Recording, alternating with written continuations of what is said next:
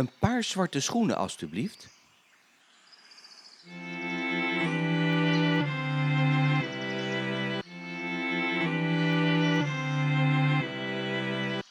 Je kunt nooit raden waar de familie Trippentrap woonde. Het waren muisjes. Dat moet ik je natuurlijk wel eerst even vertellen. Nee, ze woonden niet in een holletje onder de grond en niet op de zolder, ook niet in de kelder, niet achter het behang. Nee, de familie Trippentrap, vadermuis, moedermuis en negen muizenkindertjes woonden in een schoenendoos die in een grote schoenwinkel stond. Daar stonden genoeg dozen, in hoge rekken langs de muren, maar de muizen hadden een schoenendoos uitgekozen die helemaal onderaan in het verste hoekje van de winkel stond. Vader Trippetrap had aan de achterkant een keurig rond gaatje uitgeknabbeld, zodat ze gemakkelijk uit en weer in de doos konden komen. Uitgaan mocht natuurlijk alleen als het heel donker en in de nacht was. Dan renden ze de winkel door en ze speelden verstoppertje achter de voetenbankjes. In de hoek van de kinderschoentjes stond een glijbaan waar ze heerlijk af konden glijden. En ook wipten ze wel eens op de schoenlepels. Ze sprongen op de toonbank of ze trokken gekke muizengezichten voor de spiegels. Vader en moeder Trippetrap gingen ondertussen op zoek naar eten.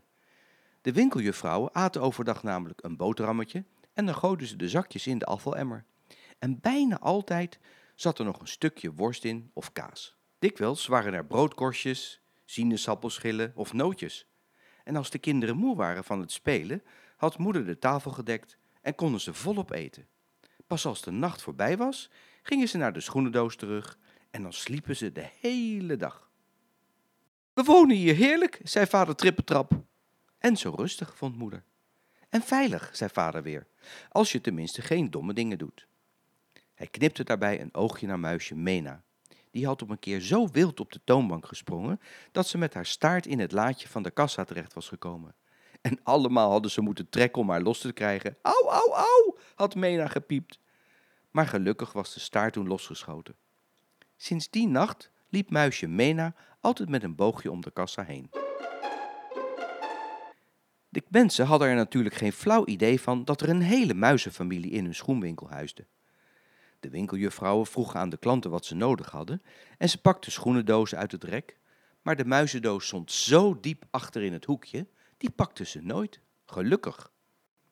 Op een dag kwam er een mevrouw met twee kleine witte hondjes de winkel binnen. Kan ik u helpen, mevrouw? vroeg de winkeljuffrouw, die Jetje heette. Een paar zwarte schoenen, alstublieft, zei de mevrouw. Waf, waf, keften de hondjes. Jetje pakte een paar dozen. Ze haalde het deksel eraf en vroeg: Wat vindt u hiervan? En hoe vindt u deze schoenen, mevrouw? Hmm, het gaat, zei de mevrouw. Waf, waf, zeiden de hondjes. Jetje haalde een paar andere dozen. Vindt u deze schoenen misschien mooier? vroeg ze vriendelijk. Hmm, deed de mevrouw. Eigenlijk zou ik toch liever witte schoenen willen hebben. Waf, waf, waf, zeiden de hondjes weer. Jetje haalde vijf dozen met witte schoenen uit het rek. Schoenen met bandjes, schoenen met een gesp, schoenen met een mooi strikje erop.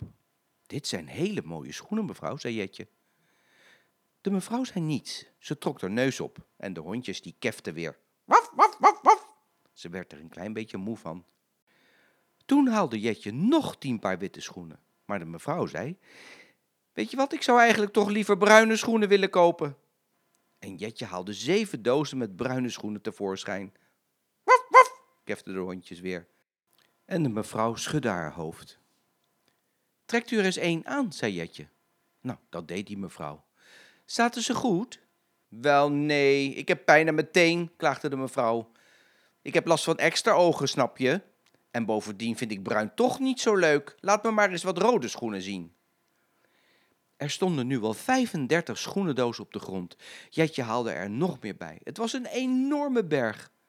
Telkens maar weer nieuwe. De mevrouw begon nu heen en weer te lopen. Ze had één rode en één blauwe schoen aan. Waf, waf! De hondjes sprongen in de dozen en er viel een hele stapel om. Heeft u geen andere schoenen? vroeg die mevrouw. Jetje had het er een beetje warm van gekregen. Ze liet nu blauwe, paarse, groene, zilveren, grijze en ook nog oranje schoenen zien. En elke keer zei die mevrouw: Ik zoek toch iets anders hoor. Maar ik heb werkelijk geen andere schoenen meer, zei Jetje bijna huilend. En toen ging de mevrouw zelf langs de rekken lopen. want ze geloofde haar niet. Ze keek eerst naar boven, toen in het midden en eindelijk keek ze omlaag, naar de dozen die onderaan stonden. Ze wees met haar vinger naar de doos in het aller, allerverste hoekje. De muizendoos. Ik wil wel eens zien wat voor schoenen er in die doos zitten, zei ze. De hondjes keften maar weer en Jetje zuchtte heel diep. Met veel moeite kon ze de doos naar voren trekken. Ze deed de deksel eraf en... Lieve, help! Daar sprongen elf muisjes uit de doos, vlak langs het gezicht van die lastige mevrouw. Waf, waf, waf, waf, kefte de hondjes nijdig. Help! brulde de mevrouw. Muizen, muizen, riep Jetje. En de andere winkeljuffrouwen schreeuwden. Waar? Waar zijn ze dan? Iedereen struikelde over de dozen en de mevrouw met de hondjes holde de winkel uit. Op één blauwe en één rode schoen. Ze is gelukkig nooit meer teruggekomen. Het duurde een hele tijd voor de schoenwinkel weer in orde was. Iedereen moest meehelpen om de dozen op hun plaats terug te zetten. En de familie Trippetrap, de muisjes, waren natuurlijk intussen al lang verdwenen. Ze waren de stad uitgegaan, ver weg naar het groene groene knollenland. En daar wonen ze nu nog. Het is er heel mooi en vooral heel rustig. Eigenlijk nog veel fijner dan in de schoenenwinkel. De muizenkindertjes die kunnen er heerlijk spelen, want ze hebben een heleboel vriendjes gekregen. En die zouden ze nooit ontmoet hebben als ze altijd in de schoenenwinkel gebleven waren. Toch praten ze nog vaak over hun huisje in de schoenendoos. Over de glijbaan, de schoenlepels en de spiegels. Ze zouden daar nog altijd gewoond hebben als die mevrouw maar niet gekomen was. Die lastige mevrouw met maar twee kefhondjes. Die gevraagd had, een paar zwarte schoenen alstublieft.